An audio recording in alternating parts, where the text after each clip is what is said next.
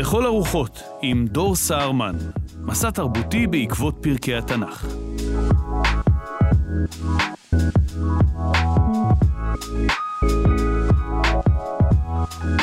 היי, שלום, ברוכים הבאים לכל הרוחות. ההסכת מבית 929 על פרקי התנ"ך, שבו אנחנו קוראים אותם ודנים עליהם לפי סדר הקריאה שלנו. אני דור סהרמן, והיום אנחנו בפרק השני שלנו בעונה הראשונה. אני שוב מזכיר לכם, אנחנו עם קובץ תרי עשר. בפרק הקודם דיברנו על יונה יחד עם נדב הלפרין הנהדר. היום אני איתכם לבד אה, עם הספר הבא בתור, שהוא ספר מיכה.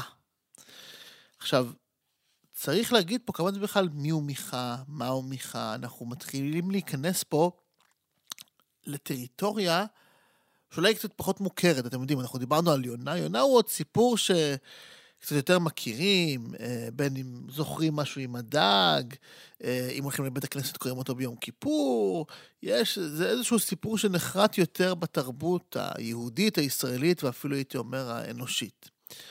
אבל מיכה, מיכה, מי זה מיכה, מהו מיכה, מה הוא רוצה מהחיים שלנו, אז אני רק אגיד באמת כמה מילים מה כולל הספר הזה. ספר מיכה הוא ספר לא ארוך, כמו יונה הוא ספר די קצר. אה, הוא ספר שכולל בעיקר נבואות של מיכה. כלומר, מיכה הוא מה שנקרא אה, נביא כתב, כלומר, פשוט נביא שמתאר את נבואותיו השונות. רובן נבואות תוכחה שמיועדות ספציפית לעם ישראל, אה, במיוחד לממלכת יהודה. צריך להגיד משהו על התקופה שבה הוא פועל. אני ארחיב את זה בהמשך, אבל מיכה כמו חלק ניכר מנביאי תריעשר פועל בתקופה מאוד דרמטית. הוא פועל בערך במאה השמינית לפני הספירה, למה הכוונה? זו תקופה שבה יש שתי ממלכות, ממלכת ישראל וממלכת יהודה, אה, אלא שממלכת ישראל כבר למעשה קרובה לסופה. האשורים כובשים אותה ומגלים אותה, ומצד שני, גם ממלכת יהודה באותה תקופה סובלת מאוד מאוד מעול אשור, שלצד זה שאשור מגלה את ישראל, היא גם מכבידה מאוד על יהודה ומנסה לשעבד אותה ברמות הצלחה משתנות כאלה ואחרות. כלומר, הוא מתנבא בתקופה שהיא מאוד קשה בסך הכל, ועם זאת יש לו בעיקר מילות הוכחה להגיד לעם שלו.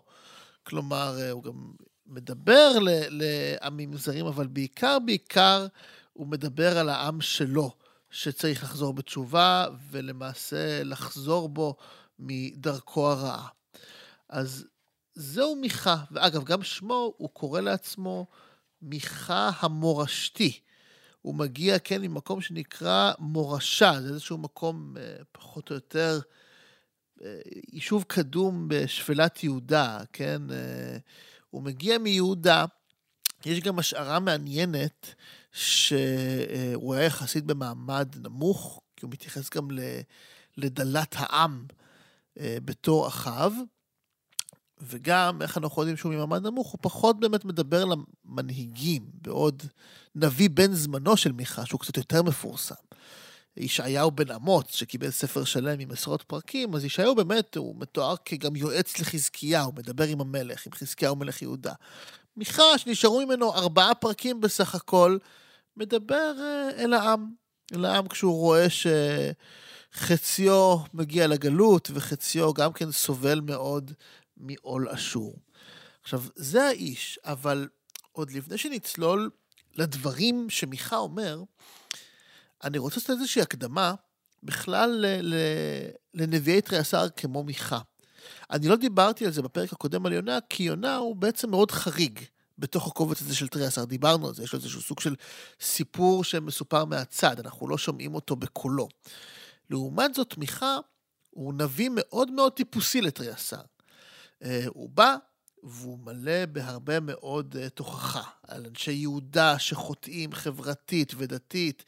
הוא מדבר גם על אויבי יהודה וישראל, במיוחד אשור, ו- ומסתכל על היום שבו הם אה, התרסקו בסופו של דבר. ומה שחשוב, בנביא כמו מיכה ובנביאים בכלל, צריך להגיד, זה בעצם השאלה מה הם עושים. מיכה הרי בסוף מסתכל על העוולות שמסביבו, והוא מדבר עליהן. לכאורה זה דבר ברור מאליו. הרי מי לא מדבר כשהוא רואה עוול מתרחש, נכון? מי, מי מאיתנו ישתוק ויסתום את הפה? Uh, התשובה היא דווקא למרבה הצער של רבים מאיתנו. רובנו סותמים את הפה כשאנחנו רואים איזשהו עוול מתרחש. יש לנו איזושהי נטייה אנושית בסיסית קצת uh, לרצות לטאטא דברים מתחת לשטיח. רצו אולי להתרחק מכל מה שמכוער ולא יפה ולא טוב, כן? להשאיר את הכביסה המלוכלכת בבית, בטח אם זה משהו שנורא קשור לקהילה שלנו. לא תמיד נרצה לדבר על זה. מיכה בתור נביא מאוד מייצג את תרי עשר, ובכלל, נביאים הם אנשים שלא מוכנים שהכביסה המלוכלכת תישאר בפנים. הם רוצים להוציא אותה החוצה. שכולם יראו. חייבים לדבר על מה שמכוער ולא טוב ולא עובד. עכשיו, זה לא נעים. אנשים לא אוהבים לשמוע את הדברים האלה. הפעילות של הנביאים בהקשר הזה היא פעילות מאוד מאוד חריגה. וממלאים פונקציה חברתית שהיום אולי אפשר לחשוב באמת מקבילה לעיתונאים מסוג מאוד מסוים, לפעילים חברתיים, ללוחמי צדק, לאנשים שלא מרפים מנושא מסוים. זה מיכה, אלה נביאי תריעשר ואלה נביאים בכלל, אלה שאומרים, אני לא עוצם עיניים. אני חובה לדבר על הדבר הזה. עכשיו, צריך להגיד שהיום לאנשים כאלה, גם לפעמים אנחנו אומרים, הם פנאטים, הם, הם חסרי איזון, הם אובססיביים לדבר הזה, לנושא אחד, כן? אמ, זה לא מקרי שגם כש... אתם יודעים, גם כשהוקמה נגד מדינת ישראל, ודוד בן גוריון, ראש הממשלה הראשון, רצה לבסס את זה על חזונם של נביאי ישראל. אז זה היה מאוד נוח ללכת באמת לנביאים כמו ישעיהו, שכבר דיברתי אותו, שהוא באמת מדבר על, אה, יש לו חזונות אה, שלום ואחווה אה, יפים כאלה של אחרית הימים, זה מאוד קל. אבל לא מדברים על חלקים אחרים של נביאים, כן? ש- שהם באמת, היום אפשר לקרוא להם סוג של פנאטים, אנשים שמטיחים בנו שוב ושוב את הדברים הקשים. לי זה אגב תמיד גם מזכיר אה, את דבריו אה, של הזמר, הכותב, מאיר אריאל, שיש אגב סוג שהתייחסו אליו לאחר מותו בתור מין איזה נביא מודרני, ויש בזה משהו בשירים שלו. ובאחד השירים היפים שלו, בס בבלון, שלקוח מאלבום ראשוני פחם, אה, מאיר אריאל מקונן על נפילתה של התנועה הקיבוצית, כן? הוא לא עוד קהילה שאוהבת אולי לכבס את הבעיות שלה בפנים, אבל הוא רוצה להוציא החוצה ולדבר על המשבר החברתי והכלכלי שפוקד את התנועה הקיבוצית. ואגב, בימים אלו, שאנחנו רואים את זה כבר מעבר למשבר הכלכלי, אנחנו רואים קיבוצים רבים מפונים, גם בצפון, גם בדרום, כן? אז המילים האלה של מאיר אריאל שאמר, כל הכאבים מלבינים בכותנה הנפתחת. ענן שחור גדול עולה במערב. כן? נבואה שמצביעה על משהו חורש רע שמתקרב. הנבואה תמיד רואה את הרע שהולך ומתקרב, עומד לאחוז בנו, ואי אפשר לעצום יותר עיניים. אי אפשר לכבס את זה בפנים, כן? אי אפשר לסגור את זה. חייבים לדבר על זה. גם אם זה אומר לנפץ איזשהו מיתוס, לנפץ איזשהו משהו על עצמנו. זה מה שעושה נביא. מחטט בפצע הזה. עכשיו, ספציפית מיכה, הוא באמת איש מעניין. אה, דיברתי בתחילת אה, דבריי על התקופה שבה הוא פועל. המאה השמינית לפני הספירה. תקופה גועשת וקשה. שוב, ממלכת ישראל נחרבת ומוגלית, אשור מחריבה אותה לגמרי. ממלכת יהודה סובלת מאוד מאשור שמשעבדת אותה. זו תקופה קשה. אנחנו גם חווים היום במדינה תקופה מאוד קשה, אה, וזו דוגמה לעוד תקופה קשה. בהיסטוריה שלנו. עכשיו, זו תקופה שבה באמת, צריך להגיד, יש משבר. משבר חברתי, מדיני, דתי, כלכלי. אין כבר ימים יפים. לפני תקופתו של מיכה, אפשר היה לדבר אולי על איזה תור זהב יפה שהיה לממלכת ישראל, גם ליהודה. יש שם בוודאי איזשהו זיכרון שמאה שנים קודם לכן, היו להם, הייתה להם ברית מאוד חזקה, הם היו שתי ממלכות משגשגות מאוד, אבל עכשיו ממלכה אחת מפורקת, ואילו אחותה עשויה להתפרק והיא משועבדת. וכל זה כשיש איום אדיר מצפון. ממלכת אשור פשוט מאיימת לכבוש את כל המרחב. עכשיו, הדבר הזה בעצם מצביע על מציאות מאוד מאוד לא יציבה. לא ברור מה יהיה בעתיד. מי ישרוד? מה יהיה? האם, האם אנשי יהודה צריכים להיאבק על עצמאותם, או שאולי בעצם עדיף להיות משועבדים לאימפריה. אולי אם נהיה משועבדים הם גם לא יגלו אותנו, אז, אז אוקיי, אז, אז נאבד את העצמאות, אבל עדיף לחיות. או שעדיף לשמור על הכבוד שלנו ועל העצמאות ועל הריבונות. זו שאלה מאוד גדולה, והמון גם מרידות בהיסטוריה קמו ונפלו על השאלה מתי הרגע הנכון להוריד את הראש ומתי הרגע הנכון להרים אותו ולמרוד. הנקודה היא שמיכה פועל בתקופה של חוסר יציבות קיצונית. ובתקופה כזאת, תחשבו על התקופה שבה אנחנו חיים, כשיש חוסר יציבות, הרבה פעמים אנשים פותחים את הפה. אנשים שעד עכשיו גם אמרו, אני לא אדבר, אני אהיה בשקט, פתאום אומרים, די, אי אפשר יותר. אני לא יכול יותר לשתוק. זה לא מקרי שממש בתקופה הזו, מיכה הוא לא הנביא היחיד שפועל. יש עוד כל מיני נביאים, כמו אה, ישעיהו, שכבר הוזכר כאן כמה וכמה פעמים באמת, אה, הוא היה פעיל בתקופה הזו, בסוף ימי מיכה יותר. אה, הושע, עמוס, עוד דוגמאות לנביאים, כלומר זו תקופה שבה פתאום משהו מתחיל, אנשים מתחילים לדבר. כי התחושה היא שזה הזמן לצעוק ולזעוק. ובאמת בדרך כלל הדיבורים האלה הגיעו בתקופות שבריריות. כשהכול טוב והכול רגוע, אנחנו נראה לי נוטים יותר לשתוק בסופו של דבר. אני רוצה עכשיו לצלול אל תוך הספר, ולהבין משהו באמת מאופיו של מיכה והקשרים שלו עם האנשים שמולם הוא מדבר, ומה זה אומר עליו, וגם מה זה אומר עלינו. בפרק ב', מיכה באמת מדבר נגד אה, אנשים עשירים יחסית כנראה שגוזלים את שדות העניים, כן, וחמדו שדות, וגזלו בתים, ונשאו ועשקו גבר וביתו ואיש ונחלתו, כן? יש שחיתות חברתית. אנשים חזקים, עשירים, שרוצים לעשות רע, וגוזלים שדות ובתים מהחלשים יותר. ומיכה בא אליהם בטענה, וגם אומר שאלוהים יסגור איתם חשבון, בהחלט. ואז, בפסוק ו', יש בעצם, זה פסוק מאוד קצר, אבל למעשה הוא דיאלוג. הפסוק אומר, אל תטיפו יטיפון, לא יטיפו לאלה, לא יישג כלימות.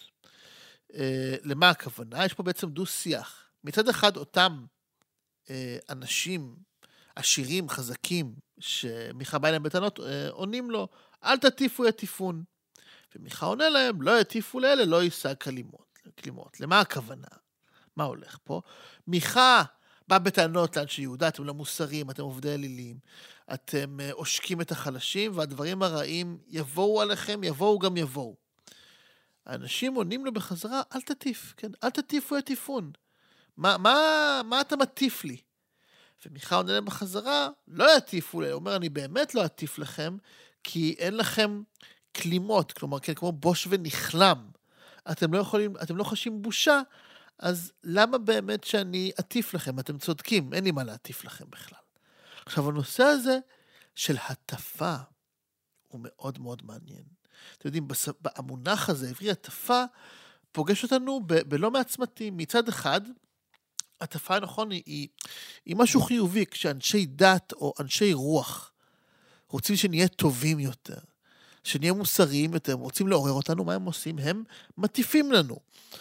בעברית אנחנו אה, קוראים לכל אה, אנשי הדת הנוצרית אה, כמרים, לא משנה לאיזה זרם הם שייכים. אבל יש הבדל בזרם. כי בזרם הפרוטסטנטי, באמת, מי שבעצם מדבר, הכומר, הוא, הוא, הוא לא פריסט, הוא, הוא לא פאדר, הוא, הוא, הוא פריצ'ר, הוא מטיף. כן? זה, זה הדבר הכי חשוב. החשוב הוא להטיף לקהילה, אה, וגם היום אנחנו מצפים מאנשים מסוימים, נכון, שיהיו הקול המוסרי שיכוונו את חיי המוסר, הרוח של הקהילה. זה יכול להיות אנשי דת, אינטלקטואלים, עיתונאים, או, או אפילו סתם אנשים שאנחנו כאילו אומרים, וואי, לאנשים האלה יש איזושהי מעלה מוסרית או רוחנית, הם, הם, הם צריכים להטיף לזה שנהיה טובים יותר, כן? מצד שני, אנחנו חיים בחברה שבה המילה הטפה היא, היא באמת עם קונוטציות כל כך שליליות, נכון? כשבית הדין בהאג עכשיו קיבל אה, איזושהי אה, החלטה ביקורתית כלפי מדינת ישראל, מה ישר אמרו? הם לא יטיפו לנו. את, או כשמישהו רב איתנו ואומר לנו שהיינו לא בסדר, מה אנחנו אומרים? אתה אל תטיף לי. זה גם מאוד אה, נמצא בריאליטי, כן? אל תטיף לי, אני הולך עם האמת שלי. האו"ם לא יטיף לנו, הוא לא ילמד אותנו, הגוף הצבוע הזה, כן? המילה הזו, הטפה, היום אנחנו כבר מראש מניחים שכשמישהו מטיף, הוא עושה משהו לא הגון. הוא, הוא צדקני. הוא, הוא כאילו המוסרי יותר, אבל הוא לא באמת נעלה מוסרית, כי המציאות היא בעצם מורכבת. כלומר, מצד אחד, ישנו עולם, עולמו של מיכה, עולמם של נביאים בכלל, שהוא עולם שמציג לנו מציאות שחור ולבן.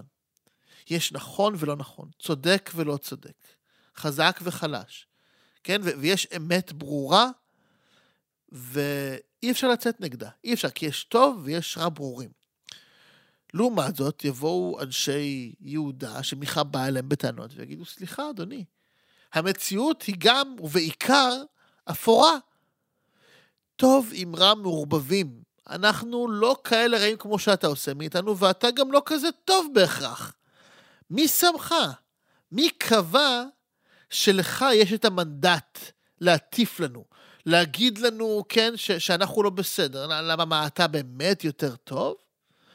כן, האם באמת, גם אפשר להגיד, כל הרבנים, אנשי הדת, העיתונאים, אנשי הרוח, ש- שמטיפים מוסר, האם הם באמת כאלה טובים יותר? האם הם באמת מוסריים יותר?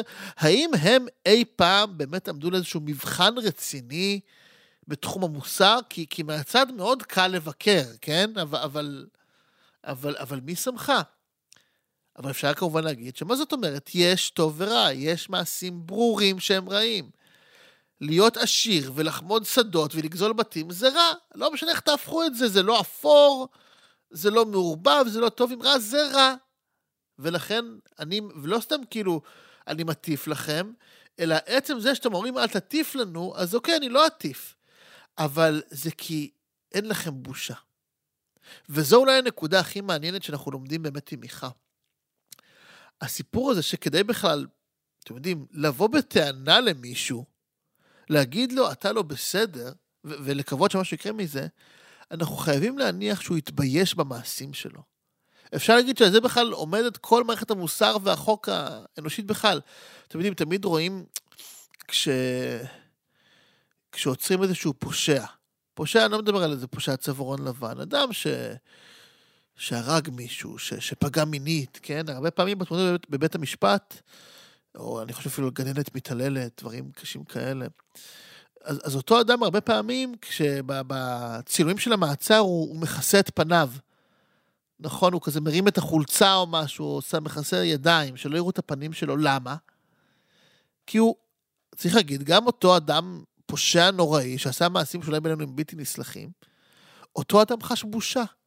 כאשר אנחנו מאמתים אותו עם הדברים הקשים שהוא עשה, וכל עם ישראל מסתכל ואומר לו, אתה, אתה פושע. אתה מהגרועים שבאנשינו. אותו אדם שלפתע המראה הזו מוצבת מולו, מרגיש בושה. כן? אבל מה אם אותו אדם לא מרגיש בושה? מה אם אותו אדם פשוט היה מסתכל ומחייך, כן, בדמותי עומדת אה, דמותו של יגאל עמיר, רוצחו, הרוצח של ראש הממשלה יצחק רבין, זיכרונו לברכה, שמעולם לא כיסה את פניו. תמיד היה לו את החיוך הזה, כן? הוא לא, הוא לא התבייש במה שהוא עשה, ועד היום הוא גם לא מתבייש, כן? הוא, הוא, הוא, הוא ראה בזה שליחות. איך אתה יכול לגרום לאדם כזה להתבייש אם הוא משוכנע שהוא בכלל לא עושה את המעשה הנכון? הבושה היא מרכיב כל כך כל כך חשוב בחברה שלנו. ואם אנשים לא מרגישים, אתם יודעים, כי, כי כשאתה עושה דברים רעים ולא תופסים אותך, אז קל לקבור את הבושה. אבל השאלה היא מה קורה כשתופסים אותך, אז לפחות אם אתה חש אז בושה, אפשר להגיד, יש לך בך משהו, משהו אנושי לפחות. אפשר, אפשר אולי לתקן פה בכלל, להראות איזושהי דוגמה, כן? אבל מה עושים עם בן אדם שלא מסוגל לחוש בושה? אז באמת אומר מיכה, כן, אני לא אטיף לכם. אין, אין, אין למה, אין למה, אתם חסרי תקנה. משהו אחר מעניין מאוד, שקורה לנו עם מיכה, מגיע בפרק ג'. פרק ג', מיכה מדבר כנגד אה, כמה מתחרים שלו. למה הכוונה במתחרים? הכוונה היא לנביאים אחרים. יש כמה וכמה נביאים, ולכל אחד מהם ישנה הנבואה שלו. עכשיו, מה זאת אומרת נביאים שונים?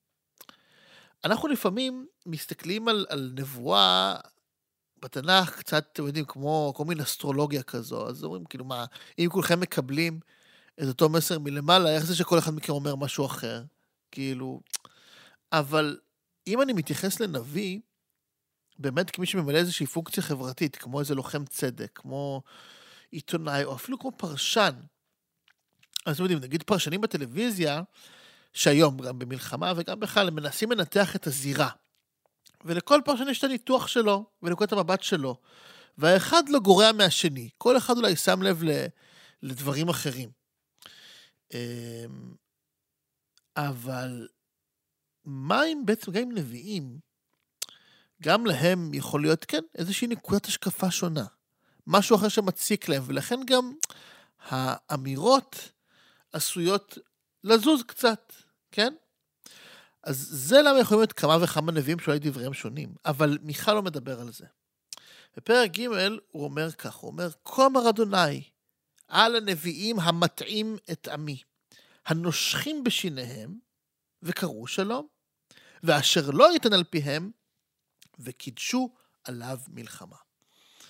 למה הכוונה של הפסוק הזה? אומר מיכה, יש נביאים שמטעים את הציבור, כן? למה? זה כבר קשור למעשה לשוחד, לטובת הנאה. הנושכים בשיניהם, הכוונה לא לאנשים שנושכים אה, אה, באופן תוקפני, אלא שהם מקבלים משהו לאכול. מישהו מביא להם משהו לאכול, ואז מצב רוחם טוב ונעים. ואז לאותו מישהו, הם ימסרו דברי שלום, כן, ויגידו איזה מוצלח יהיה לך עתיד מדהים, אדוני. אבל אם לא תיתן להם לאכול, והם יהיו רעבים ועצבנים ויכעסו שלא נתן להם לאכול, אז חרבו דרבו. חורבן ומלחמה הם ינבאו לך. וזה משהו מאוד חשוב שמיכה אומר לנו בשיטה הזו שלו. כי מיכה אומר, מי שאומר אמת, תמיד יגיד לך את האמת. לא משנה מה מצבו התזונתי, הכלכלי, הנפשי, כי אמת היא, היא אחת, היא ברזל יצוק. אפילו אם אתם יודעים, אפשר להגיד, אני הולך עם האמת שלי, כן, אפשר להגיד שהאמת היא דבר גם סובייקטיבי, אבל אפילו בתור משהו סובייקטיבי, אם אתה דובק בה, לא משנה מה, אז אפשר להגיד לפחות, אה, כן, הוא הולך עם האמת שלו, כן, לפחות יש לו אמת, לפחות הוא לא צבוע. הוא באמת מאמין בזה, אפילו אם לדעתי הוא טועה. אבל מה אם אפשר למכור את האמת, לשנות אותה, לכופף אותה, כן? ואז, ואז זה באמת השקר. השקר הוא הדבר הכי גמי שיש. אני יכול להתאים אותו לכל מה שאני רוצה. עכשיו, שקר תמיד יתחפש לאמת, אחרת הוא לא, הוא לא שקר, הוא תמיד מתיימר להתחפש לאמת. הבעיה היא שכאשר השקר מתחפש לאמת, בחסות השוחד. הנביא שמקבל אוכל פה, הוא כמובן, זה יכול להיות בכלל שנותן לו אוכל. או שזה גם אפשרי אם הוא נביא עני, אבל הדימוי הברור פה הוא לאדם שמקבל שוחד, ותמורת זה יגיד לך את מה שתרצה להגיד. יפסוק את מה שתרצה שהוא יפסוק. יפעל כמו שתרצה שהוא יפעל. אין לו שום אמת מידה ציבורית או אתית שהוא פועל לפניה. אך ורק לפי השאלה מה נותנים לו. ואז השקר הוא הכי מסוכן, כן? כי, אה, כי הוא נראה מאוד אותנטי, אבל מאחוריו עומד בך מנגנון של טובת הנאה. עכשיו, צריך להגיד משהו על שוחד. שוחד זה דבר קל להפליא. אני אומר את זה בתור אבא. לשחד ילדים זה הרבה פעמים פתרון מדהים, שאתה רוצה שהם יעשו משהו. יש שיגידו שזה לא כזה טוב, זה לא כזה חינוכי, אבל לפעמים אין ברירה. אתה נותן, משחדים ילדים, בוא עכשיו תאכל שוקולד ואז תיכנס לאמבטיה, אוקיי? בוא, תקבל קודם את השוקולד הזה. לפעמים צריך קצת שוחד, מה לעשות? לפעמים צריך קצת את הגמישות הזו. זה מוצא, זה פתרון, השוחד תמיד יכול להיות פתרון כל כך קל, אני רק אתן קצת כסף והכל יסתדר כמו שאני רוצה. אבל השוחד כשיטה שמערבבת את האמת במרחב הציבורי, זה בעיה. לא סתם, מיטב נביאי ישראל תמיד דיברו נגד שוחד במשפט. שזה אולי הבעיה הכי חמורה, כן? כששופט מקבל שוחד, זה הכי גרוע שיש, כי הוא אמור לייצג בדיוק את הצדק ואת לקבוע מי דובר אמת, אם הוא מקבל שוחד, זה כל כך רקוב מלכתחילה, אה, ש- שזה נורא. זאת לעומת האמת, שהאמת לא תשתנה. היא לא תתאים את עצמה למציאות הנוחה שלנו. ו- וזה החשיבות הזו של האמת החזקה אל מול השקר שמתגמש לו. אני רוצה להמשיך לפרק ד'. אגב, מקודם אמרתי, משום מה שלמיכה יש אה, ארבעה פרקים, לא יודע למה, יש שבעה. היה לי לרגע בראש ארבעה, חשבתי על יונה משבוע שעבר. אז בפרק ד' יש אה, פסוק מאוד יפה שמיכה אומר, שדווקא הוא מדבר באמת על, אה, על איזשהו עתיד טוב יותר. ושם הוא אומר פסוק שאולי ממנו יצא כנראה הביטוי המוכר ביותר מספר מיכה, אתם אולי לא ידעתם שהוא מגיע משם, הוא אומר, וישבו איש תחת גפנו ותחת תאנתו, ואין מחריד כפי אדוני צבאות דיבר. עכשיו, הביטוי הזה, איש תחת גפנו ותחת תאנתו, באמת אה, מוכר לנו, כן, בא לתאר מעין ימי שלום ושלווה. מין התייחסות אסקפיסטית משהו אה, אל מול המציאות. ראיית עולם של עתיד שצריך לומר שהיום אגב מרגיש לנו לא מושג בעליל במציאות שבה אנחנו חיים. והשורה הזו של איש תחת גפנו ותחת תאנתו מזכיר לי מאוד את באמת הגישה של אה, הוגה דעות מדיני בן זמננו, פרנסיס פוקויאמה, אה, מי שנחשב לאבי תזה שקוראים לה קץ ההיסטוריה. שהוא טען, ואגב אחריו גם אה, יובל נוח הררי, דעות הישראלי, חיזק אותו בימינו. פוקויאמה אמר, בעצם הוא אומר את זה כבר בניינטיז, זה אומר עידן המלחמות הגדולות נגמר. לא שלא יילחמו עוד, כן? לא, לא שבכלל לא תהיה מלחמה, יש תמיד ילחים, יילחמו. אבל הוא אומר, פוקויאמה אמר, יילחמו על טריטוריה ולא על אידיאולוגיה. כלומר, כן, ימשיך איזשהו אה, ויכוח אה, למי שייך את האדמה הזו, אבל זאת לא תהיה, אה, זה לא יהיה ויכוח בין אידיאולוגיות. כלומר, הוא מדבר כמובן, הוא פועל בסיום המלחמה הקרה, המערב אה, הוא המנצח הגדול, הקומוניזם מתפרק לו יחסית בדרכי שלום, ובעצם אומר פוקויאמה, זו הייתה האידיאולוגיה הגדולה האחרונה. הפשיזם הובס, הקומוניזם הובס, נשארנו עם uh, מערב, דמוקרטי, קפיטליסטי וכולי, בתור אידיאולוגיה גדולה. כמובן יש גם דיקטטורות, אבל כ- כאידיאולוגיה מובילה, הדמוקרטיה, הליברלית, הקפיטליסטית, היא ניצחה. ולכן עידן המלחמות הגדולות האידיאולוגיות נגמר. העולם מגיע למציאות הזו של איש תחת גפנו ותחת עינתו במובן הזה שהעולם יהיה יציב. יהיו כמובן מלחמות, אבל הסדר העולמי יהיה יחסית יציב. אבל אנחנו רואים את. אנחנו רואים גם איפה אנחנו חיים, ורואים גם מה קורה בעולם. העולם לא יציב, ונדמה אפילו שאנחנו חיים בתקופה מעורערת יותר כמעט מאי פעם, נכון? גם מלחמה באוקראינה, וחות'ים בים האדום, ואיראן, וצפון קוריאה, כלומר, הסדר העולמי לא באמת מסתדר כל כך. אה, ולכן רגע באמת משהו באיש תחת גפנו ותחת עינתו, אני רוצה אפילו להציע את זה לא רק כאיזה שלום עולמי, אלא בכלל כאיזשהו סדר של יציבות יחסית. ועולה באמת השאלה, האם אנחנו נצליח להגיע, לא מדבר על שלום, אבל לפחות על איזה עולם יציב, והאם באמת תם לו עידן של אידיאולוגיות גדולות, או שבאמת גופים כמו רוסיה וסין, ואולי אפילו גם הודו, כן יכולים להציב איזושהי, מנסים להציב, איזושהי אידיאולוגיה גדולה אחרת. ואם ככה, איך אנחנו מגיעים באמת למציאות של תחת גפנו ותחת תאנתו. נקודה מעניינת שגם קורית אגב בפרק ד', קצת אגב לפני האיש תחת גפנו ותחת תאנתו, זה שמיכה מדבר שם באמת דווקא מין איזושהי גאולה ואחרית הימים, הוא אומר, והיה באחרית הימים יהיה הר בית אדוני נכון בראש הרים, ונישאו מגבעות ונערו על אבמים, והלכו גויים רבים ואמרו, לכו ונעלה אל הר אדוני ואל בית אלוהי יעקב, ויורנו מדרכיו ונלכה באורחותיו, כי מציון תצא תורה ודבר אדוני מירושלים. ושפט בין עמים רבים, והוכיח לגויים עצומים עד רחוק. וכיתתו חרבותיהם לעתים וחניתותיהם למזמרות, לא יישאו גוי אל גוי חרב, ולא ילמדו עוד מלחמה. כן, הסוף של הפסוקים האלה נשמע די מוכר, נכון? אנחנו מכירים את זה. אלא שבדרך כלל נוטים לייחס את הפסוקים האלה, שוב, לנביא שכבר הזכרנו פה, לישעיהו. את המילים האלה, כן, אה, לא ייסעו גוי חרב, וחיתו חרבותיהם לעיתים, אלה מילים שאומר ישעיהו. אז האם מיכה מעתיק מישעיהו?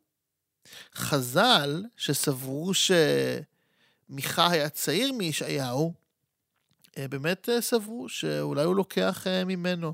האמת שלפי הכרונולוגיה זה דווקא לא לגמרי ברור, האם דווקא נראה שדווקא אולי ישעיהו היה צעיר ממיכה, הם פעלו בערך באותו זמן, עם איזושהי חפיפה מסוימת. ואולי אף אחד לא העתיק מאף אחד. כלומר, אני רוצה להציע שאולי שניהם בכלל העתיקו מאיזשהו מקור אחר. יכול להיות ש, שהיה איזשהו מקור יפה אחר, של נביא אולי שכתביו נאבדו, והם אה, העתיקו ממנו, כן? ואולי גם צריך לחשוב בכלל על זה כמין מין צייטגייסט, מין רוח הזמן. אולי זה איזשהם עקרונות באמת שהם, שדיברו עליהם באותה תקופה. דווקא היום עם רשתות חברתיות יותר קל להבין את זה, כי נכון, היום אנחנו כל הזמן מעתיקים ממים אחד מהשני, יש, ולא דורשים תמיד אפילו זכויות יוצרים. אנחנו מעתיקים רעיונות כל הזמן. באינסטגרם, בטיקטוק, יש כל הזמן טרנדים שמתחלפים, נכון? וכל הקטע הוא דווקא לקחת חלק בטרנד, בתבנית, שכפול, ועוד שכפול, ועוד שכפול. ויש איזה אקט של שיתופיות, וכולם במשהו אחד. אז אולי דווקא ההעתקה ההדדית הזו של, של הנביאים, של מיכה וישעיהו, דווקא באמת באה לדבר, ליצור טרנד. מה הם אמרו? בואו כולנו נכתוב את זה בספרים שלנו. כן, בואו כולנו נכתוב את המשפטים היפים האלה, ואז אולי זה יקרה. כן, ואולי היו באמת עוד נביאים שכתבו את זה, והכתבים שלהם פשוט, פשוט עבדו ולא נשמרו, כי, כי זה פשוט שאני רוצה להציע, כי אלה פסוקים שהם באמת כנראה יפים מאוד וגם מאוד קליטים, עובדה שאנחנו מכירים אותם, כן? זה אלפיים שנה אחרי, יש משהו מאוד קליט, וכנראה שהם הבינו את זה. בואו ניצוק לנו את המם הזה.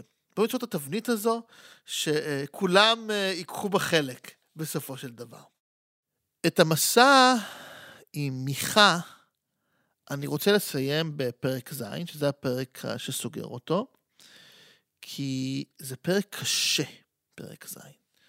הוא, הוא פרק שאולי, באופן כללי, למיכה יש הרבה מאוד uh, דברי תוכחה לומר על השחיתות הנוראית, אבל פרק ז' שסוגר, הוא ממש מלא בדברים קשים. הוא מתחיל בלהגיד בפרק הזה, עללי לי, כן, זה כבר מכניס למין אווירה כזו. והוא אומר, אבד חסיד מן הארץ. והוא אומר, וישר באדם אין, נעלם. כולם לדמים. כן, יאהבו איש את אחיהו יצודו חרם. כלומר, הכל נורא, כולם רעים. אל תפתחו באף אחד, הכל הכל נורא ואיום.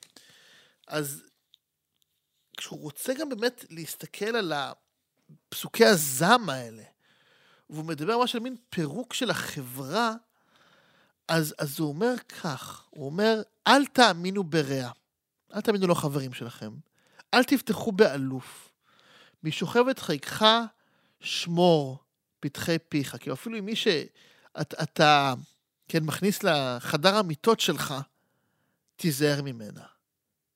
כי בן מנבל אב, בת קמה באימה, כלה בחמותה, אויבי איש אנשי ביתו. איזה תיאור מדהים זה של פירוק חברתי שמתחיל קודם כל בבית. המשפחה שמתפרקת. כן, זה קצת נשמע כמו בדיחה של קטורזה, האישה לא מסתדרת עם חמותה, כן? אבל זה גם בן נגד אב, בת נגד אם. דרמה משפחתית שהיא בסיס תמיד לכל דרמה, אבל הרעיון פה שבאמת חברה מתפרקת, כשהיחידות הבסיסיות בה מתפרקות, כשהמשפחה מתפרקת זה מעיד על זה שהכל רקוב. אתם יודעים, אני חושב על סדרה כמו הסדרה יורשים, סקסשן, שהסתיימה לה השנה, סדרה מדהימה. מי שלא ראה, אני עושה עכשיו ספוילרים. הבן הקם על אביו, כן, שמיכה מדבר עליו, בן מנבל אב. מה זה אם לא יורשים בן מנבל אב? זה בדיוק, זה גם אב מנבל בן אגב, כן? זה חזון בלהות של ממש, שאומר לנו גם משהו על הריקבון האנושי הכללי. הפירוק הכי בסיסי שיכול להיות זה הפירוק של המשפחה. למה? כי בחברה או בקהילה יש בסוף אינטרסים. נכון, אה, אתה מוכר לי משהו, אני קונה ממך, אתה חבר שלי. גם בסוף חברות היא מסוג איזשהו אינטרס. אם מישהו שהוא חבר שיתחיל להתייחס אליי רע, הוא יפסיק להיות חבר שלי. אבל בן מנבא לאביו, כלומר, גם הורים ש... לא יודע מה, מקיילים את הילדים שלהם, הם ימשיכו להיות ההורים שלהם. אין שום דבר שיכול לנתק את זה. הקשר המשפחתי של הורים וילדים הוא תמיד שם, אתה לא יכול לנתק אותו, אתה לא יכול להתכחש אליו. ובגלל זה הקשר חייב להיות נטול אינטרסים, כן? צריך להיות אהבה שאינה תלויה בדבר. בוודאי, אגב, של הורים לילדיהם, אה, בין אחים, כן? אה, האהבה אמורה להיות תמיד, אבל מה קורה כש, כשזה לא קורה? מה קורה כשהכול מתפרק מהיסוד? כשמשפח, כשכל המשפחות התפרקו, כשמה שנראה לנו כמו הדבר הכי טבעי, שילד יאהב את ההורים שלו, שההורים יאהבו את ילדיהם. כשזה קורס, אומר לנו בעצם מיכה, אי אפשר עוד לבטוח באף אחד. כי אם הדבר הזה נופל, הכל ייפול. אתה לא באמת יכול לקיים חברה נורמלית, מתפקדת, שבה כל הילדים וכל ההורים שלהם ניצים אחד לשני. זה לא יכול לעבוד לך. ולכן זו נבואת הזעם, לדעתי, מהקשות ביותר שיש בתנ"ך בכלל. כי, כי זה כאילו נכנס לקצ'קס הפנימיים האלה של הורים וילדים, אבל זה בעצם אומר שכששם זה יתחיל לא לעבוד בכל משפחה, הכל יקרוס, כן? תחשבו על כמה גילויי ערבות הדדית, גם אגב, היה לנו בכלל במלחמה הזו, אחד כלפי השני, אני לא מדבר בכלל על משפחות, כן? עד כמה הערבות ההדדית נחוצה לשרוד במיוחד ב, בימים קשים, במקרים קשים, כן? זה נשמע מאוד uh, פיסניקי ודיבורי אחדות, uh, בלה בלה בלה. אבל האמת היא ש, שבאמת, אם אין ערבות הדדית בסיסית, אפילו בין הורה לילד, באמת שהכל נופל. ויש פה איזושהי אמירה באמת אולי על הצורך לעמוד בקשרים טובים יותר אחד עם השני. Uh, השאלה היא באמת, האם אנחנו נצליח? עכשיו, מיכה מסיים באמת את דבריו, בסוף, בסוף יש לו קצת אה, איזשהו חזון בכל זאת של תקווה, הוא מדבר על נפילת אשור. הוא אומר שבסוף בסוף כל האויבים ייעלמו ותיתן אמת ליעקב חסד לאברהם. אבל אני חושב שגם אם נקבל איזשהו חסד ואיזושהי אמת, ודיברתי על החשיבות של האמת, גם אם נקבל את זה, צריך לעבוד על זה. וזו עבודה שהיא מאוד מאוד קשה. בוודאי ובוודאי בימים כאלה. אז זה היה מיכה, ואני מקווה שהיה לכם נחמד כמו שיהיה נחמד לצאת למסע על הנביא הזה. בשבוע הבא אנחנו נדבר על נחום, יהיה מעניין מאוד. אם אהבתם את הפרק, אתם מוזמנים כמובן לדרג אותי בכל אפליקציות ההסכתים, ספוטיפיי, אפל, דיזר, לא יודע איפה שאתם שומעים. אתם מוזמנים כמובן להצטרף לעמוד הפייסבוק, האינסטגרם והטוויטר של 929 ולעקוב אחרי הפעילויות שלנו. אפשר לכתוב גם לי, דור סהרמן, בשלל רשתות, אהבתם, לא אהבתם, תלונות, מענות ובקשות. תודה רבה רבה לכם, המשך שבוע טוב לכולם. thank you